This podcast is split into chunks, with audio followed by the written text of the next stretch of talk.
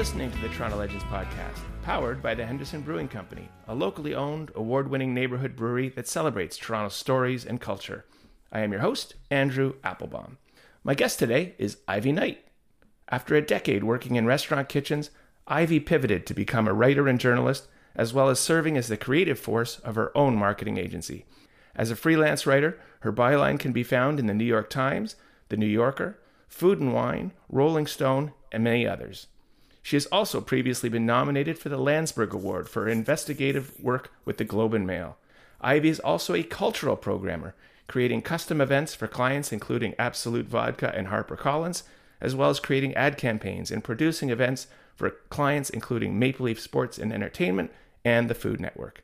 Welcome, Ivy, to Toronto Legends. Thank you for joining me. Where are you and how are you? Uh, thank you for having me, Andrew. I am good and I am in Parkdale in the West End. I get the sense from your social media posts that you are waking up grumpy this morning that John Tory has won a third term as mayor of Toronto. What is your problem with Mayor Tory? Oh, um, uh, hmm, I don't I know. threw where you to off start. there. Well, I don't know where to start. I mean, there are a lot. I don't really want to dwell on it because I am not thrilled that he's still our mayor. But just, I guess, if I had to pick one thing, it was that thanks to his vote, the police, the Toronto police budget cracked one billion in 2022. Considering what we've been through in humanity over the last few years, that our police are getting over a million, a billion dollars for their budget, it just makes me sick. And John Tory is a toady, and Doug Ford is a war criminal, and the two of them together are going to destroy this city. Did you have a preferred option that you would have liked to see, or, uh, or kind of anything except John Tory, or did you have one candidate that kind of struck a chord with you? I was I voted for Gil. I I just honestly uh, anybody would have been better. I really don't care. Put anybody in there. You're ready for a change. Yeah. I think everybody is. I want to ask about your neighborhood. You mentioned Parkdale. Have you lived there long? And and yeah, what do you like about that particular neighborhood of Toronto? Well, I have lived in Parkdale since I moved to Toronto in 2001. So, um, I don't know. I no, I lived near High Park the first first like three or four months in Toronto, but then I moved to Parkdale, and I remember my friends, the few friends that I had in Toronto. I didn't know a lot of people. They said Parkdale, oh, Crackdale. You Yeah. don't want to live there.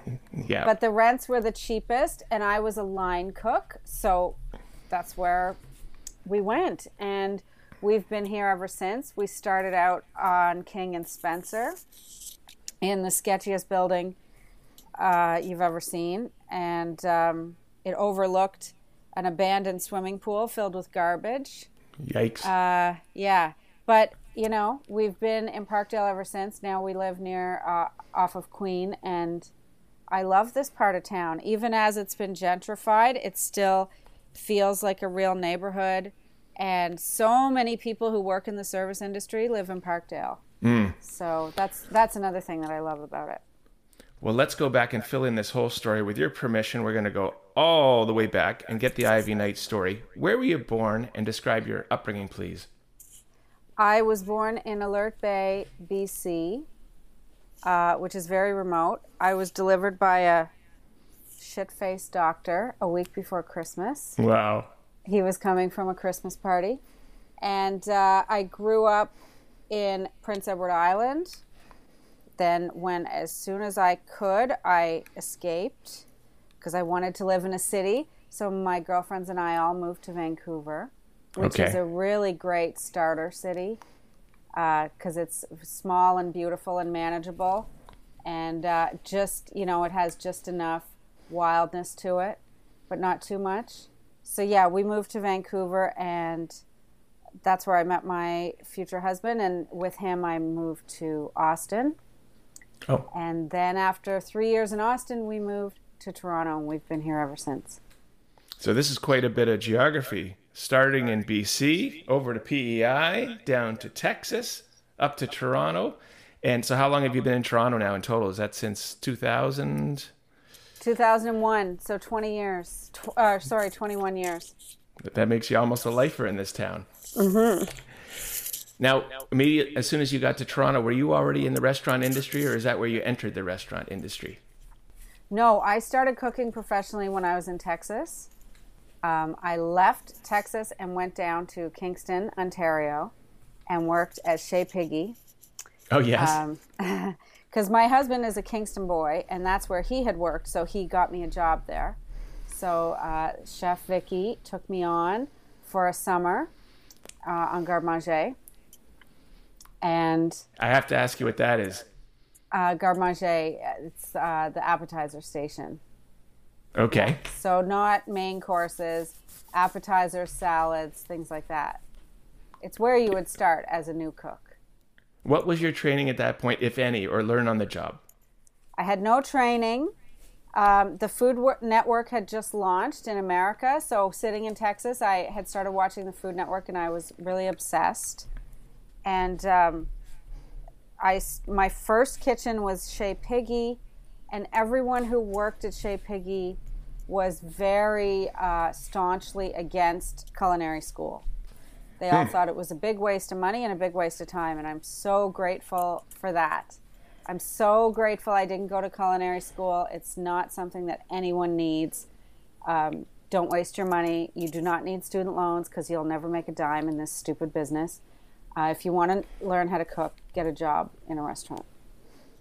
So that's and what I did. When, and when you came over to Chez Piggy, you started out. You were then. Uh, did you move around within kind of roles in the kitchen, and how did you see your future? You you loved it right away, or what would you say?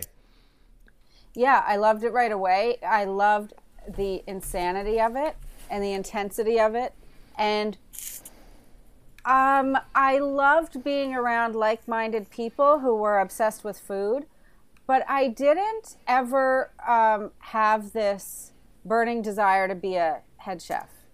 Mm-hmm. I, I didn't I didn't really care too much about moving up. I think just trying to learn my station in an insane restaurant that was so busy and I started there in the spring before the patio opened. And when the patio opened, they doubled their capacity. And it just, it was a really good training ground for somebody who wants to get into the business because it was a tiny kitchen. Nothing was modern or sleek about it. It was like cobbled together equipment from the 70s and 80s and whatever.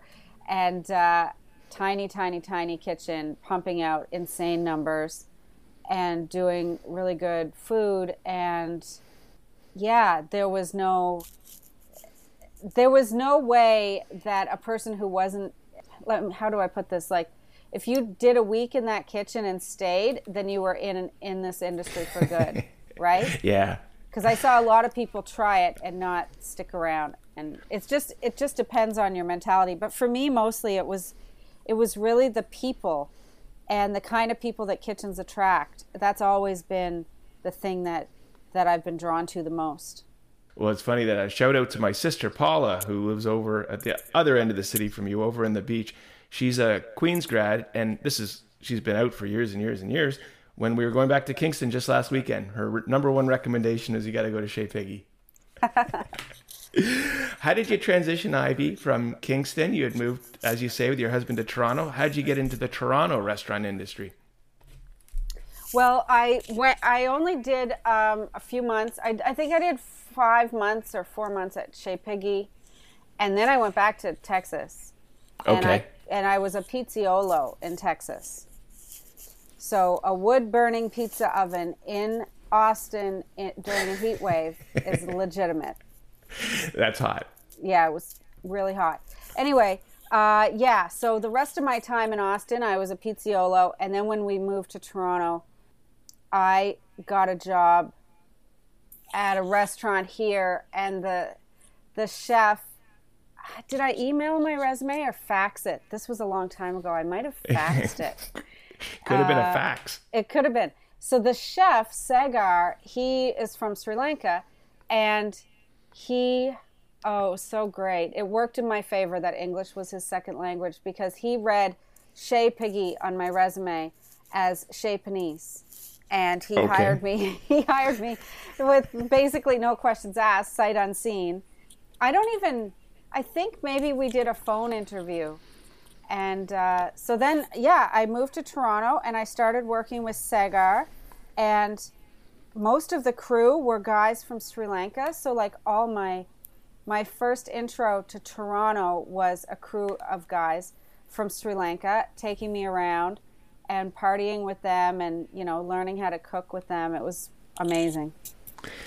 Your experience in Toronto, uh, 10 years in the kitchens, you came to kind of a little more prominence in a 2018 documentary, The Heat, A Kitchen Revolution. This was a TVO original directed by Maya Gallus, and it offered a look at the male dominated industry and gender disparity in the culinary world. Ivy, how'd you get involved in this doc? And maybe you want to kind of explain uh, what it was about. Oh, yeah. So the doc, Maya uh, reached out to me. She asked me, because she knew I was a food writer and a cook. So she asked me if I could connect her to some women working in kitchens for this doc that she was doing. So I connected her to a few people. And then she was asked i don't i'm not sure exactly how it happened i think she just asked me a few of the questions that she was going to be asking the women and through my responses which got quite uh, heated and soapboxy she said well maybe i should interview you for the documentary that's where we went from there and um, i loved what the doc turned into i thought i think it's a great um, historical document that probably mm, will not never seem dated unfortunately well, let's talk about that a little. Did you did you have any trepidation on pulling the curtain back from kind of exposing the restaurant back of the house environment for all to see? no not really i've been disgusted with so much of the restaurant industry since my very first job at Chez Piggy when i was learning this is and i would say why is it like this or why is this? And and people would say that's the way it is. That's just the way it is. That is how kitchens operate. Deal with it. Suck it up. That's it. And it, I've been fighting against it and fighting against owners, you know, asking me to come in and work and then punch in two hours later, or not paying for overtime, or rape jokes, or what have you. All of that has been around since the start, and as much as I've loved the industry, I've hated it. So when Maya gave me the chance to sort of rant a little bit about it, I was happy to do so. I want to talk a little about one comment you just made there. You talked about recognizing the disparity in the definition of what it meant to work in a kitchen. For example, you have to have passion versus your right to earn a living wage. And and how did that kind of run into you and, and, and, and you obviously had a problem with it. Yeah, I had a problem with it. I don't think everything crystallized into the way I talk about it now. It took a lot of experience to understand how I felt about it, and there's a lot of indoctrination also. You know, um, so I was definitely uh, a big part of my own subjugation in kitchens. I learned very well how to not negotiate for myself. Um, I learned very well how to just laugh at rape jokes, talk the way that people talked, to turn into what I have called a dickless man in order to uh, fit in and get by. But it's that doesn't mean that the whole time I was like, yeah, right on, I love this. Yeah. you know, I didn't love it, but I don't think I had the words for it or the I don't think I could really see it until, as as well until I was fully out. And then when I was fully out, it started to really I started to understand it better and see the part that I had played in it. And then I've spent the rest of my time since uh, trying to rectify, reconcile who I was then with who I am now, and try to make change within the industry as much as I can as one person. Ivy, you were in that restaurant industry for 10 years, but you've, you've mentioned before that you knew at five years you wanted to get out. How did you know this, and, and why did it take you another five years to actually exit? Well, poverty is a powerful thing. Yep. It really is. And I mean, ask anyone who's worked at 7 Eleven for a long time. They're not there because they have a ton of options. When you're poor, uh, you stick with a job. Also, kitchens are different now. Restaurants are different now because we have social media. We have a million ways to find a job, to access chefs, to access restaurants. Whereas when I was cooking, none of that existed. You had to know somebody to get in to a kitchen that would, like, if you're working at a certain level, you don't want to go to Subway, right? You want to move up. You want to keep moving up. So I wanted to work in fine dining and I didn't really. I always worked in just below fine dining. And to move up, you had to know somebody. And I never really could make connections. I could never really make it work. So that's one of the reasons that I started the group that I started on Facebook in 2009, I think, the Food and Wine Industry Navigator, which now has 45,000 members. And that is a group for people who are looking for work in Toronto to uh, find work and it's it's blossomed into much more than that. But initially, it was like somebody needs a resource to be able to get out of kitchens that are toxic and move mm-hmm. into ones that are good because there are lots of good ones. And my best advice to people, if you're in a toxic kitchen, is to quit and get out and go to a good one. Mm-hmm. They don't deserve your labor. It's been almost five years since that documentary, The Heat, came out what has or has not changed in terms of uh, gender disparity in the culinary world? Well, you know, the heat came out before Me Too. That changed a lot of things, but a lot of things stayed the same, you know?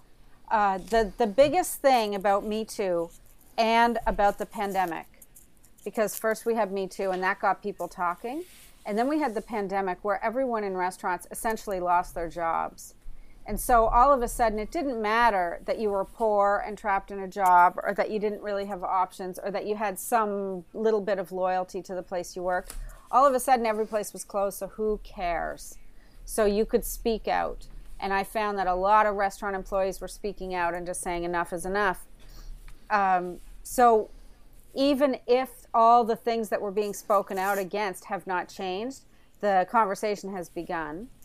And the the thing about all industries is that the people who are the leaders are not the leaders forever. A new generation is always coming up right behind them.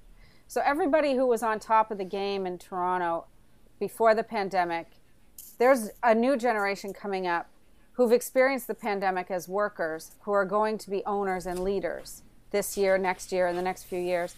And I think that what's happened to them and to anybody who was a worker throughout Me Too and the pandemic that when they get a chance to be a leader, they're going to do it differently. I don't know how you couldn't. Mm-hmm. And I mm-hmm. mean, the, the labor shortage is not because there's uh, less people in the labor pool, it's because there are less people willing to work in a terrible place. And nobody wants to admit that. They, they'd rather say nobody wants to work, which is, we all know, is bullshit. People want to work, people have to work in this economy with John Tory, fuck, everybody needs a job right now more than ever. So people want to work, but they just don't want to work for assholes and they don't want to be treated like garbage and they want to be paid. So things are changing. I have a lot of faith that in the next five years we're going to see much change. And certainly, as you note, the conversations have started and the awareness has increased. The Toronto Legends podcast is powered by the Henderson Brewing Company where you can try this month's limited edition beer, Amelia Red Hefeweizen, inspired by Amelia Earhart's passion for flying that started right here in Toronto.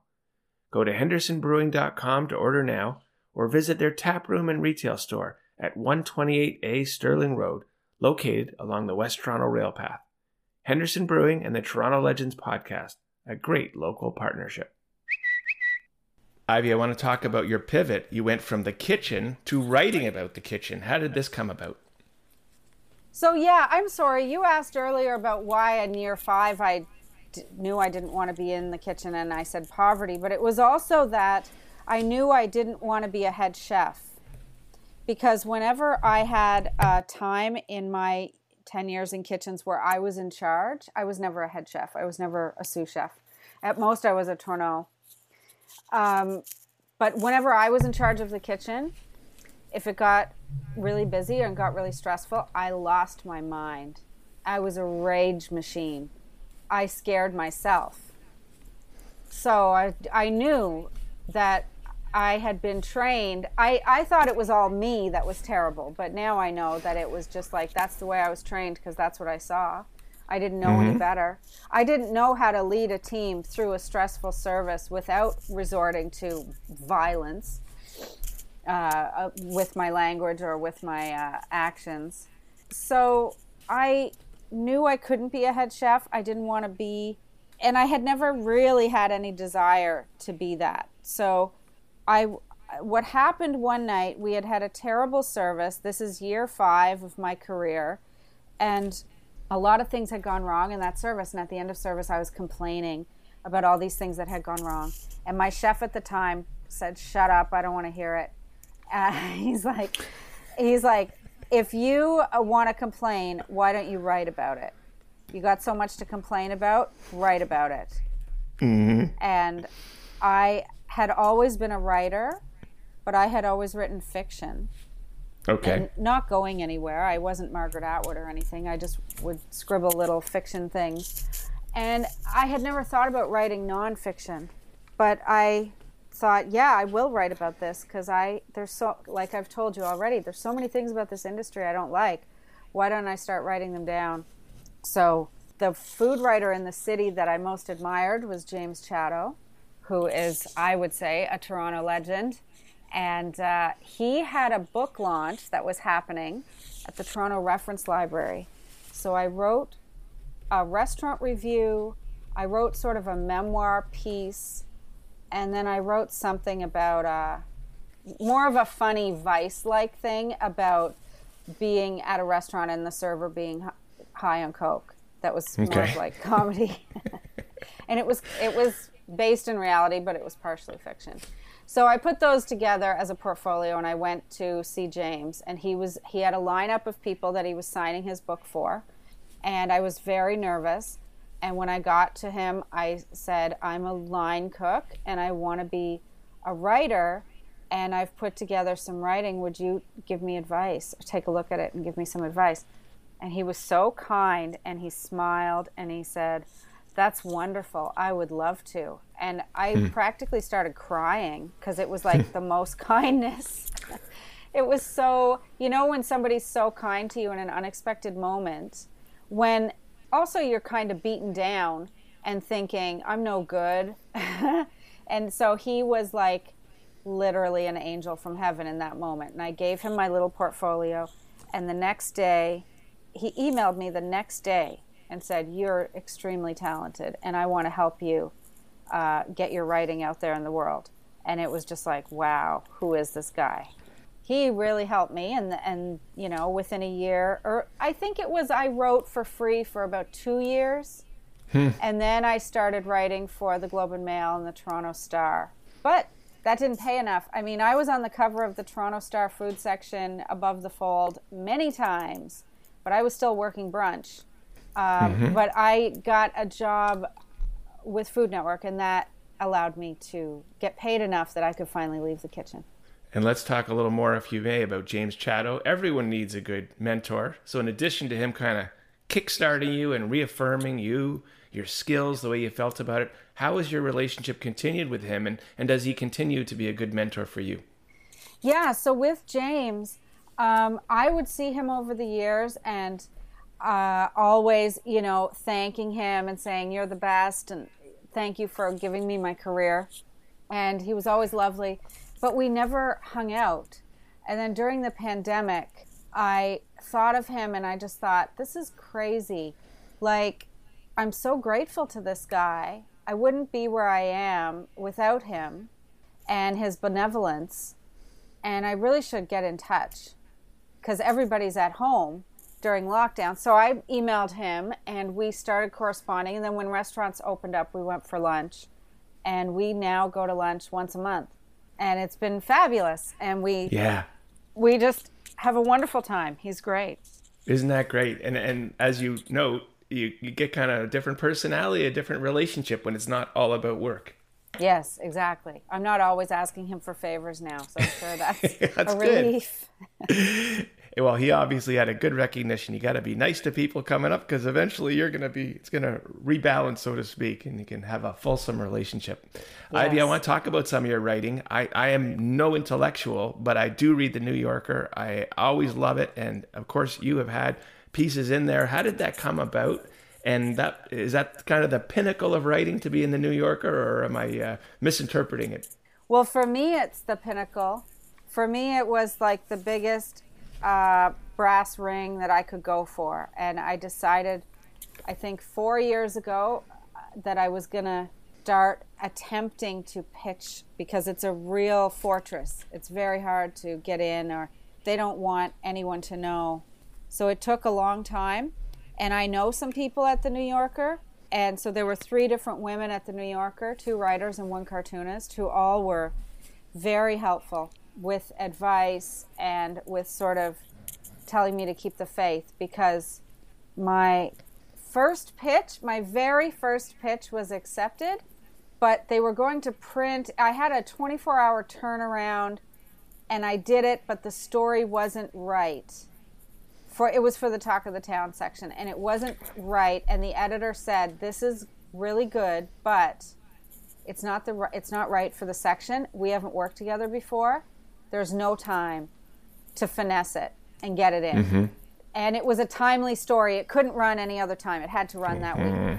And she said, "So I'm sorry, I'm going to kill it." And I I just laid on my desk and cried. Oh, Ah, I was like, I'm a wonderkind. My very first pitch, I get in. This is the start of something great.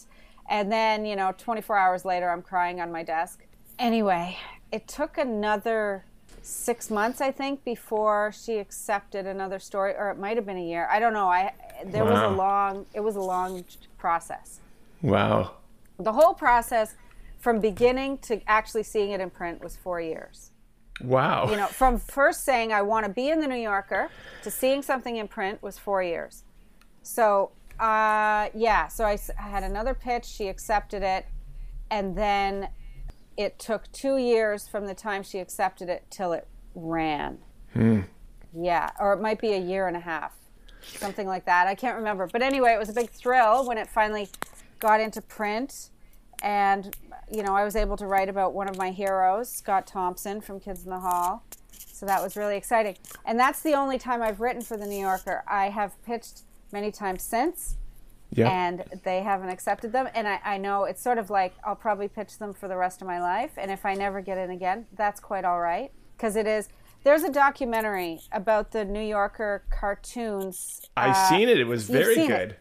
It's so good. And there's a man in that documentary who who does a he's done a few New Yorker covers, illustrated covers. And he shows his first one and it's I think from the 60s. And he said, "This is my first one, and this was so exciting. This was the best day of my life when they accepted this drawing." And then he says, "And this is my next one." And it's 15 years later. Oh, and Oh, wow. so I think of him sometimes, and it's like he kept showing his drawings, and then he has the two covers to hang on his wall. It's worth it. To me, it's worth it. The New Yorker is the gold standard. So if I'm only in there once, that's fine. Ivy, you've re energized me. Every Sunday is the deadline for the cartoon caption contest. and I would submit one every Sunday. And after a number of weeks, I said, I'm never going to get chosen. I'm never going to win. And you have just proven to me you got to stick with it. So, Ivy, my commitment to you is this as of this Sunday, I'm putting in another submission for the caption contest. You should. I love I the will. caption contest. I can never think of captions for it, but when I see them, I'm like, ah, that's brilliant. Not yet. Or I, I could have thought of that. So I'm going to keep going. Social media, you talked a little about your Facebook group, which has obviously been big and, and has developed over time. I wanted to ask in general social media, do you embrace it, despise it? What is the role of social media now in your career? Is that a good feedback tool or does it horrify you? Uh, no, I think social media is great. I mean, that I started making memes when I was investigating sexual predator at the height of Me Too, and I was basically living under a gag order while I did this investigation. I couldn't talk to anybody in the industry because I had because the, it was so top secret. so I started making memes just as a pressure release. And that's just been a real gift that keeps on giving. I love making memes. I love making fun of the restaurant business. And I love hearing from chefs all over the world who who resonate, you know, when I make fun of Dan Barber for not paying his staff and hearing from all these chefs saying, Thank you. I hate that guy. He ruined my life. It's wonderful.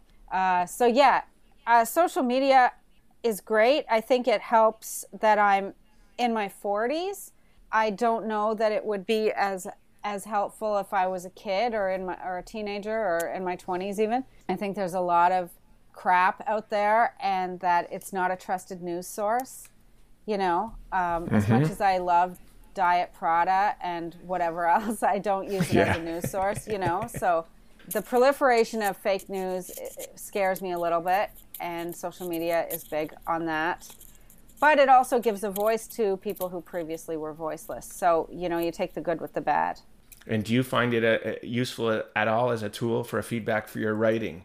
Um, yeah, I find it useful. Oh, yeah, it's useful in a million different ways. I mean, some of the people that I've profiled, because I love to write profiles, uh, are people that I found online or connected to online. And my career, I don't think, would be what it was without social media and the ability to make connections the way I have. Like, I, the only reason I was able to profile Paulina Alexis from Reservoir Dogs, or sorry, Reservation Dogs. Yeah. God. Um, the only reason I was able to profile her was because I had been following Sterlin Harjo, the showrunner, years, years, years before Reservation Dogs because he used to have a, a, comedy troupe, and I was a fan of his work, and have been in touch with him and wanted to write about him, and actually his friendship with Taika before they made Reservation Dogs, and uh, yeah, so I love social media for that because I'm just some chick in Toronto, but I'm able to access people all over the world, have better connections than I would have if I was yeah. uh, if it didn't exist. Well, something else that's big in the news, connection related, not social media, is Michelin, the system of rating restaurants, and I want your take on this. As you know, Toronto has finally been acknowledged in the Michelin restaurant rating system. Is this overdue or much ado about nothing? It's hard for me to answer because you know, just on principle, I don't like Michelin or World's 50 Best because they're so obsessed with white men and Eurocentric food. But I do know that those are the only real uh, ranking systems that are recognized on planet Earth right now. So, yeah, I love Toronto and I love what we have to offer here. And I am glad that we have Michelin here because it gives us cred with the rest of the dining community and the rest of the world, mm-hmm. right? So I'm glad of that for sure. And I'm glad of it for people who are working in those restaurants that are able to, you know, have Michelin on their resume now. It's really important. Um, but that being said, Toronto is the most multicultural city on the planet.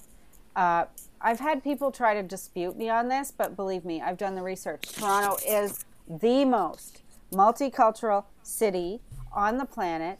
The most places on earth are represented here culinarily and not just um, as a fun concept, but as like the food from any place you can think of is represented here by a person who actually grew up in that place mm-hmm. and knows that food intimately.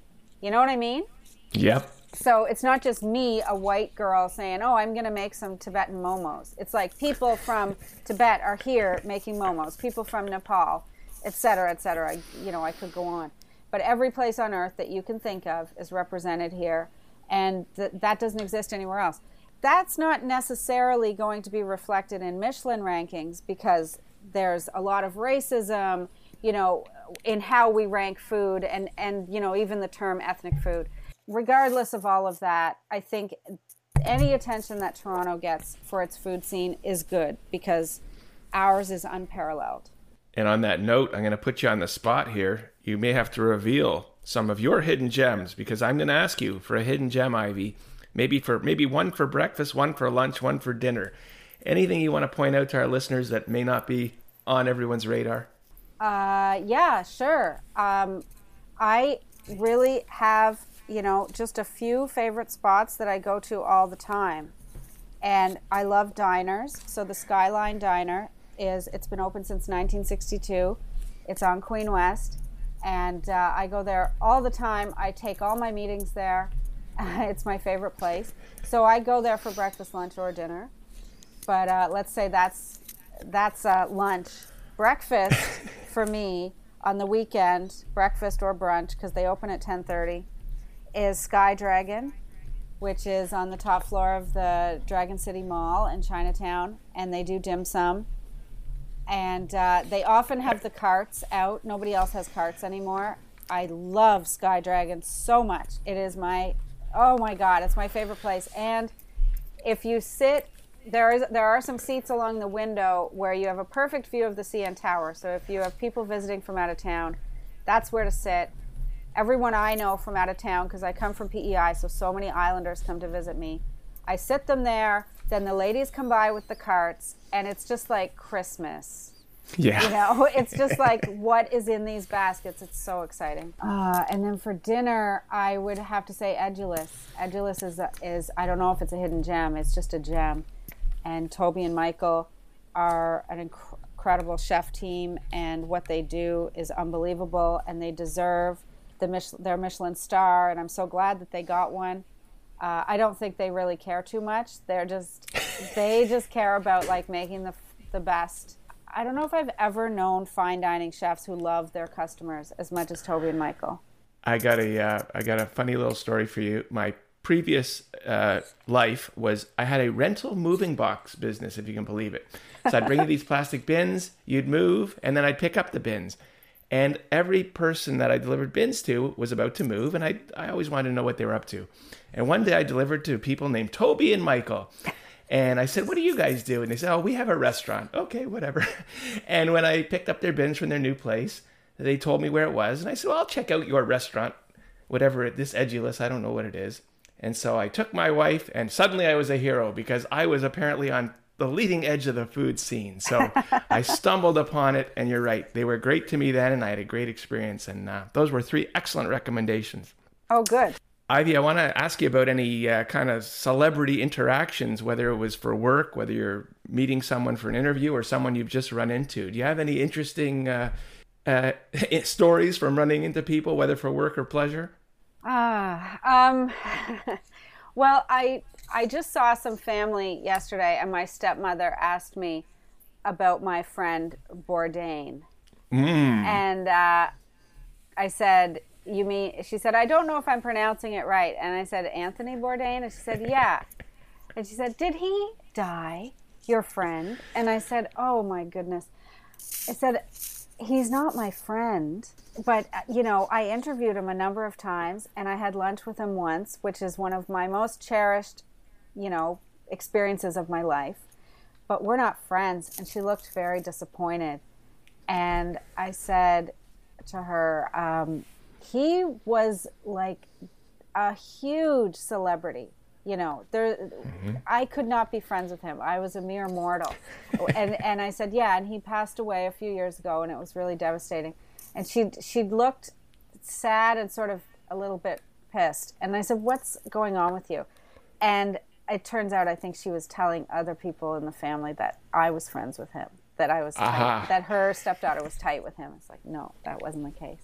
But yeah you know he was he was a living legend. So to spend any time with him was was amazing.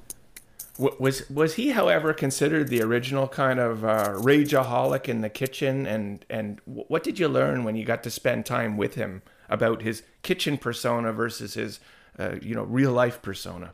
Um, I think his real life persona was the same. I don't know about r- raging in the kitchen. Like that exa- the the example of that that is most prevalent in pop culture was Gordon Ramsay from the start, and it always has been. Anthony or Tony just showed the reality of kitchen life with with this his first book. The way he talked about restaurant life was so like he's just a brilliant writer and he was our voice. He was the voice of everyone in kitchens because we didn't have a voice before that. Julia Child certainly wasn't our voice and Martha Stewart mm-hmm. certainly wasn't, but he was. Mm-hmm. So We worshipped him. Uh, everyone who worked in kitchens when Kitchen Confidential came out absolutely worshipped him. And um, he was in person just like he was on the page and just like he was in his TV shows. But I mean, like I said, I wasn't his best friend, so I just saw the that side of him. Yeah. And uh, yeah, we lost uh, a great man, but he left behind an incredible legacy. So I, we have to be thankful for that. Absolutely, and, and as you say, he lives on certainly with his television programming, and he exposed so many people to so many different, not only food styles but places around the world. Ivy, you have a boutique marketing agency. You create work for a group of clients. You want to talk a little about that and, and what you're working on? No, not really. I mean, I do have this uh, little marketing agency, and I love it. It's a lot of fun. I do that with my partner Yvonne. It's like for a very select list of clients. So we're not we're not super. We don't promote. Well, I will give you a chance to promote whatever else you're working on that you want to talk about. What do you got planned for the remainder of this year and going forward into 2023? Well, I'm doing a lot of writing, and uh, my most recent stories for Food and Wine I'm really proud of. Uh, I wrote one story about these um, Toronto siblings who are from Iran who own a restaurant on Queen West and just how they use that restaurant for activism. So mm-hmm. I'm really proud of that story, especially in light of what's happening in Iran right now. That's up at Food and Wine. And then my latest story for Food and Wine is about a chef in Scarborough named Aline, Aleem Sayed, who was shot and paralyzed and continues to be a chef and just about his mm. journey uh, over the last decade to come to terms with the senseless crime that happened to him and to make peace with it. So yeah, I'm really proud of those two pieces and I love writing for Food and Wine. My editor there is Kat Kinsman and she lets me write she lets me write things that aren't exactly clickbait and they're not recipe focused because I don't really care about recipes all that much. So yeah, that's been that's been really great working writing for them. And where can we best follow you and know what you're up to? How do you like people to keep track of you? Well, uh, I guess Instagram is best. Ivy Pork Chop Knight. If you want to have fun and if you're in the restaurant business or in food in any way, then my meme account, LA Celine, is uh, is where to go. Excellent. Well, I want to thank you for your time today, and I, I hope you have a good fall season as we head into the uh, holiday season. I wish you continued success. Thank you so much, Andrew. And to the listeners, we thank you for listening to this episode of the Toronto Legends podcast powered by Henderson Brewing Company. And on behalf of Ivy Knight, I am Andrew Applebaum saying mahalo.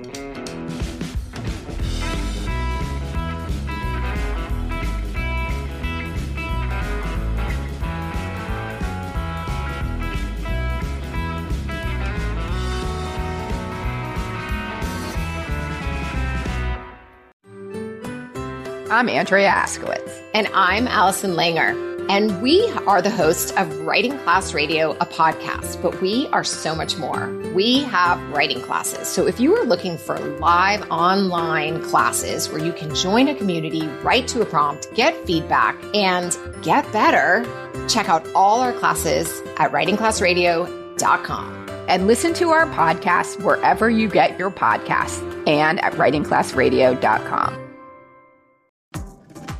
Hi, this is Candace Sampson, the voice behind What She Said. My show is your destination for stories that not only entertain, but also educate and empower. Every week, I spotlight strong female voices from across Canada, women who are changing the narrative and driving change. Don't miss out on these inspiring episodes. Subscribe on Apple, Spotify, and Amazon Music, or head over to whatshesaidtalk.com. What She Said can also be heard on blasttheradio.com, Mondays at 5 p.m. and Wednesdays at 7 p.m. That's blasttheradio.com. It's time to dive into the stories that truly matter.